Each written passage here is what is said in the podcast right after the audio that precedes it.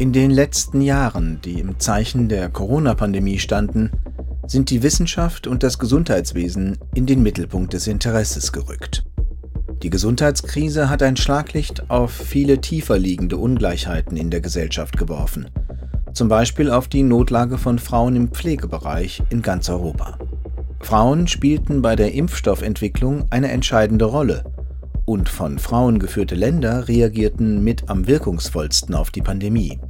Andererseits hat die Gesundheitskrise aber auch die Ungleichheit im Gesundheits- und Bildungsbereich für Frauen verstärkt. Sie hören die Reihe Mehr Einsatz, bessere Rechtsetzung. In dieser Folge geht es um das Problem der Ungleichheit und darum, was die EU für mehr Gleichstellung im Gesundheitswesen tut.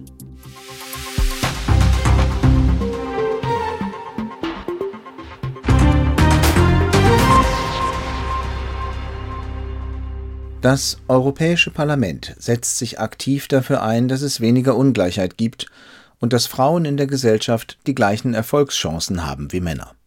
Das ist ein brandaktuelles Thema. Die Corona-Pandemie hat nämlich nachweislich Frauen sehr viel stärker getroffen.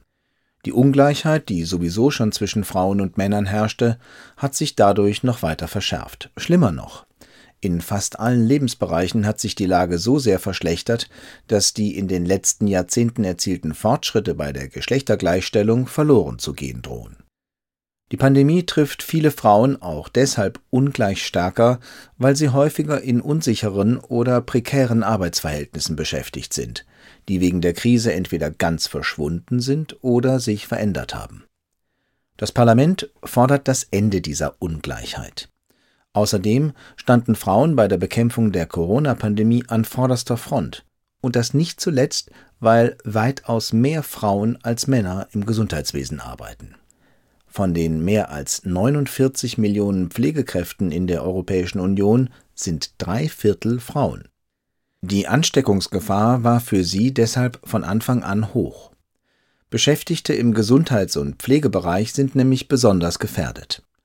Das gilt vor allem für diejenigen, die Eingriffe vornehmen, bei denen virusübertragende Aerosole freigesetzt werden, aber auch für die, die häufiger engen Kontakt mit Infizierten haben. Im Jahr 2021 stellte die gemeinsame Forschungsstelle der EU fest, dass mehr Frauen als Männer unter 55 Jahren Covid-19 bekommen haben. Dies könnte ihrer Ansicht nach teilweise daran liegen, dass in diesen Bereichen viel mehr Frauen arbeiten. Verbände, die Angehörige der Gesundheitsberufe vertreten, warnten vor einem weiteren Faktor, der sich auf Frauen im Gesundheitswesen auswirkt. Unisex-Ausrüstungsgegenstände in Einheitsgrößen, also Kittel, Handschuhe oder Gesichtsmasken, sind für den männlichen Körper gestaltet. Frauen fühlen sich deshalb oft unwohl darin, was ihnen die Krankenpflege erschwert.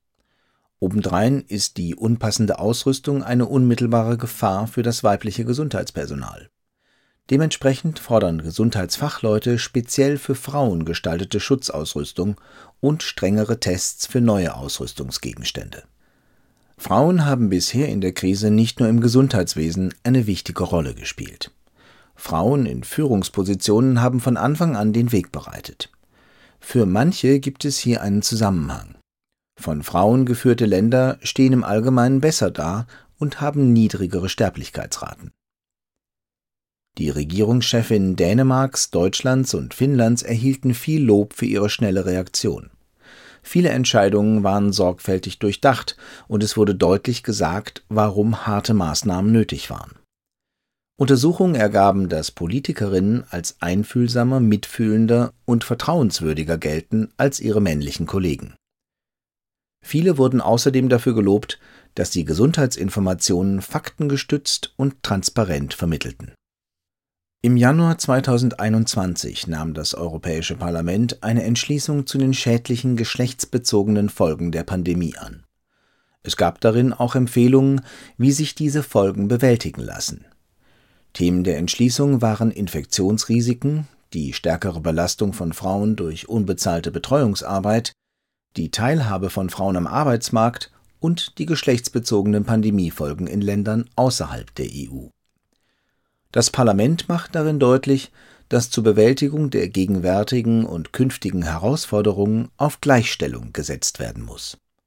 Bei der Reaktion auf die Corona-Krise müsse den Grundsätzen der durchgängigen Berücksichtigung des Gleichstellungsaspekts, des sogenannten Gender Mainstreaming und der Berücksichtigung des Gleichstellungsaspekts bei der Haushaltsplanung, des sogenannten Gender Budgeting, in jeder Hinsicht Rechnung getragen werden. Das Parlament setzt sich nachdrücklich dafür ein, dass bei den EU-Ausgaben Gleichstellungsaspekte zum Tragen kommen. Es müsse aber Fortschritte bei der Überwachung der Ausgaben für die Gleichstellung der Geschlechter im EU-Haushalt geben. In einer Entschließung vom Juni 2021 brachten die Abgeordneten ihre Besorgnis darüber zum Ausdruck, dass die meisten Aufbaupläne nicht ausreichend zu den Gleichstellungszielen beitragen. Sie enthielten keine ausdrücklichen, konkreten Maßnahmen oder seien keine angemessene Reaktion auf die länderspezifischen Empfehlungen. Kommission und Rat müssten dafür sorgen, dass die Gleichstellung der Geschlechter in den nationalen Aufbau- und Resilienzplänen berücksichtigt und gefördert wird. Das Europäische Parlament kämpft gegen die schädlichen Folgen an, die die Corona-Pandemie für die Gesundheit der Bevölkerung und die Gleichstellung hat wenn dafür gesorgt ist, dass sowohl im Haushalt der EU als auch in den Haushalten der Mitgliedstaaten die Geschlechterperspektive berücksichtigt wird, kann Europa tatsächlich auf mehr Gleichstellung hoffen. Es ist höchste Zeit, mehr Frauen zu einer Laufbahn im Bereich Wissenschaft und Technik zu bewegen und das Gleichgewicht zwischen Männern und Frauen im Gesundheitsbereich wiederherzustellen.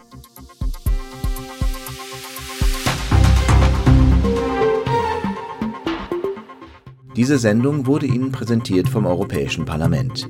Mehr dazu finden Sie auf der Website der Denkfabrik des Europäischen Parlaments EP Think Tank.